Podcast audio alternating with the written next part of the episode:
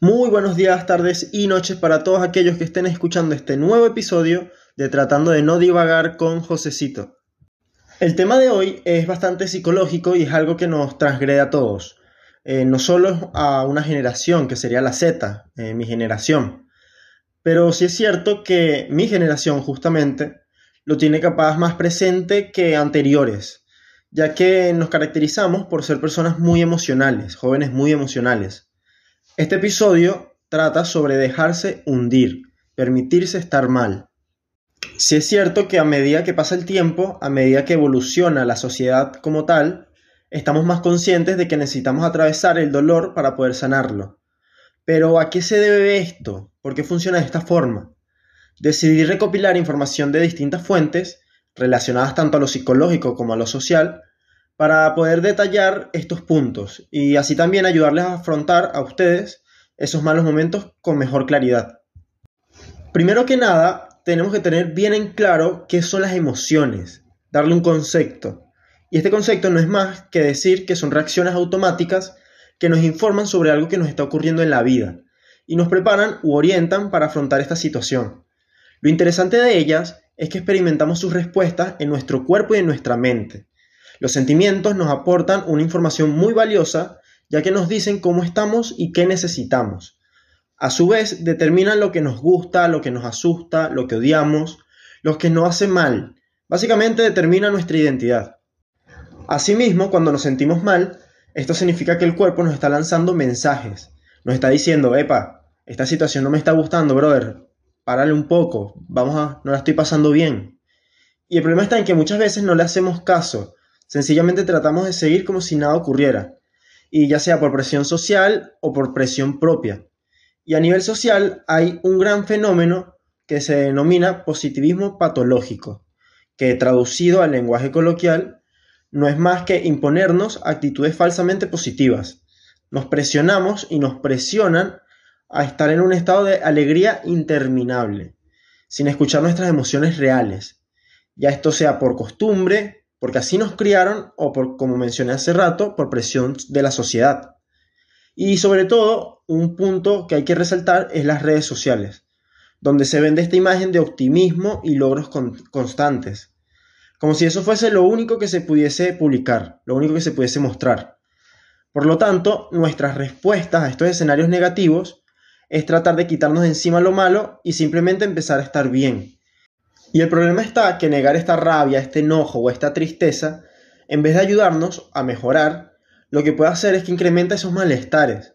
El constante mensaje de no es para tanto, sigue adelante y qué sé yo, lo único que provoca es que carguemos más la barrita del enojo. No nos permite normalizar la tristeza o el dolor que en verdad sentimos. A esto se le suma que el lenguaje está bastante acortado, ya que sentirse triste, enojado, dolido, Tener estos sentimientos se traduce a estar mal. Pero la realidad es que ninguna emoción está bien o mal, son totalmente normales y comunes.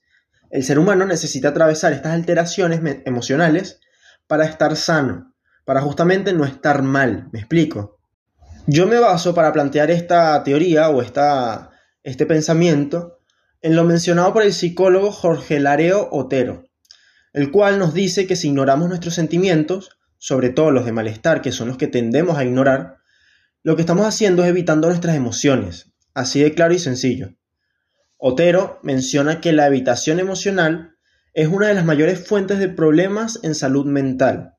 Todos los trastornos de ansiedad se mantienen porque la persona evita sentir el miedo para intentar protegerse, en vez de ver lo que en verdad está sintiendo. Por lo tanto, si no vemos lo que sentimos, nos, desconectamos no solo con el mundo, sino de nosotros mismos.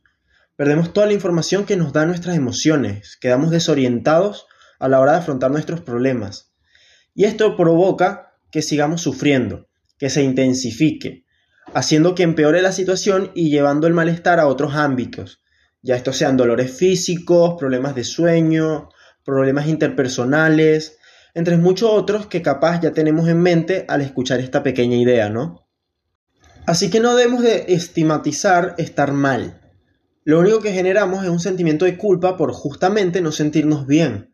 Y no solo generamos esto en nosotros, sino que también logramos transmitirlo a aquellas personas que estén pasando un mal momento. Sí, hay emociones desagradables, eso no, no lo tenemos en duda y no es lo que estoy tratando de plantearles, pero es fundamental escucharlas para poder comprendernos y afrontar las situaciones que tenemos delante para así alcanzar las metas que nos importan. De aquí viene el pensamiento de permitirse hundir. Eh, capaz es muy negativo escucharlo así, pero en realidad es atravesar esos momentos, esas emociones desagradables para poder salir a flote, para poder desprenderte de todo eso malo que estás sintiendo. Entre todo lo que busqué, encontré unos grandes consejos que pueden servir para afrontar esos momentos. El primero de estos y el más difundido es el de llorar. Si te apetece, llora. No es fácil saber qué hacer cuando uno está mal. Y llorar es una buena herramienta para desahogar esa frustración que nos causa la situación. En anteriores épocas esto era sinónimo de debilidad, pero la realidad actual es totalmente lo contrario. También se recomienda aceptar tu momento y darte tiempo. Deja de luchar en contra de lo que te está haciendo mal. No tenemos por qué sentirnos felices inmediatamente. Son procesos y todos los procesos llevan tiempo.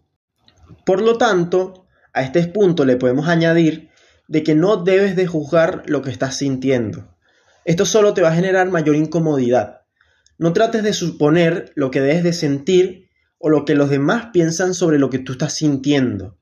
Estar triste no te afectaría tanto si no piensas que eso dice algo de ti, si no piensas que eso determina cómo te observan los demás, y la realidad es que estar mal, estar triste, tener bronca, tener dolor, es una emoción que va y viene en distintas circunstancias. No te clasifica ni es algo que hable por ti, que dé tu imagen, que determine la forma en la que el mundo te observa. Todos atravesamos lo mismo en algún punto de nuestras vidas. Así que tampoco debes de aislarte, no debes de desaparecer para poder estar mejor. La tendencia a aislarse contribuye a hacernos sentir aún peor cuando estamos tristes. Si es verdad que hay momentos en los que necesitamos estar en soledad, pero también hay que compartir momentos con otras personas que nos distraen, que nos hacen pensar en otras cosas para no seguir alimentando el sentimiento negativo. Así que también es recomendable no solo distraerse, sino hablar sobre lo que está sucediendo, por lo que estás pasando. Compartir lo que estás sintiendo, cuando te sientas triste no debes de pasar la situación totalmente solo o sola. Debes de hablarlo en lo posible, desahogarte, ya sea con un amigo, un familiar o incluso un profesional, un psicólogo. E incluso, si te parece, si tienes la oportunidad con algún extraño, alguien que no tenga nada que ver con la situación. Y eso te puede permitir abrir los ojos ante la situación y afrontar de mejor manera lo que estás viviendo. Siempre habrá alguien que te va a querer escuchar, siempre va a haber alguien que vas a tener ahí en el que vas a poder recurrir. Y de última, como la opción más descabellada del mundo, si ves que no te sirve mucho ese, ese contacto físico con alguien, ese otro humano, para hablar de tus problemas, entonces te recomiendo que lo escribas. Escribe todo lo que tengas guardado, como te salga. Y si sientes que escribir no es lo tuyo, que no es tu forma de expresarlo, también puedes hablar contigo mismo. Grábate diciéndolo, así como yo grabo, por ejemplo, los podcasts. Te puedes grabar hablando tú solo, diciendo todo lo que estás sintiendo. O de última, te puedes parar al frente de un espejo y crear una conversación con un personaje ficticio, diciendo todo lo que tienes guardado. O de última también, un monólogo. El punto es que tienes que expresarlo. Pon en palabras las emociones, lo, es la mejor herramienta que puedes tener y esto te va a permitir sanar y te puedo asegurar que cuando lo hagas lo vas a notar.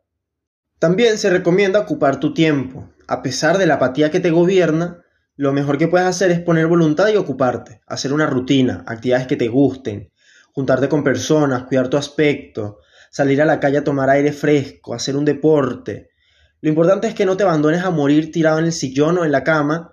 Se trata mejor de vivir, de sentir las emociones y vivir con eso. A esto me quiero centrar en el Consejo de los Deportes, ya que considero que es de los mejores, ya que no simplemente es hacer algo para despejarte, sino que el esfuerzo físico, el esfuerzo muscular precisamente, provoca que el cuerpo libere hormonas que benefician nuestro estado de ánimo y que nos permiten estar en momentos de euforia, de satisfacción, de éxtasis. que no significa que reemplazarán la tristeza, pero sí te darán un respiro de esta, permitiéndote despejar tu mente y manejar la situación con más calma y claridad. Yo en lo personal hablo mucho de deportes en todas partes porque es mi lugar de calma, de felicidad. Puedo tener el peor día de mi vida y hacer algún deporte me baja las revoluciones por completo, me reinicia. Y eso me permite poder terminar el día y afrontar las cosas de mejor manera. Y por último, quise dejar uno de los más difíciles, en lo personal, de lo que yo considero, y es que dejes focalizarte en el presente. Lo hecho, hecho está. Obviamente, no es así de fácil y listo, ojalá fuese así, pero hay que tener en cuenta que el pasado ya pasó. No vale la pena quedarse mirando atrás con un dolor insoportable porque ahí no está la respuesta para sanar. Debemos de llevar esa atención al hoy, hacer todo lo que te conté atrás para poder sentirte a gusto con tu vida. Eso sí, no se olviden de que todo esto lleva su tiempo y que el tiempo de cada quien es distinto. Los dolores son distintos, las vivencias son distintas, las formas de afrontarlos van a ser distintas. Así que si sienten que es mucho tiempo de sanación, no se frustren. Si están haciendo alguna de las cosas que mencioné anteriormente, les puedo asegurar de que van por buen camino y en algún momento ese dolor, ese malestar, ese sentimiento malo que están pasando va a ir sanando.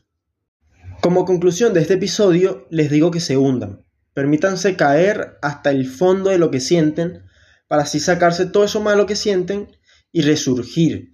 Esa es la mejor forma de hacerlo, la mejor forma de atravesar eh, un dolor sintiéndolo. Porque si tratamos de engañarnos a nosotros mismos, en algún momento vamos a colapsar, es una realidad. Vamos a dejar de entender lo que sentimos y ahí las cosas se van a complicar más.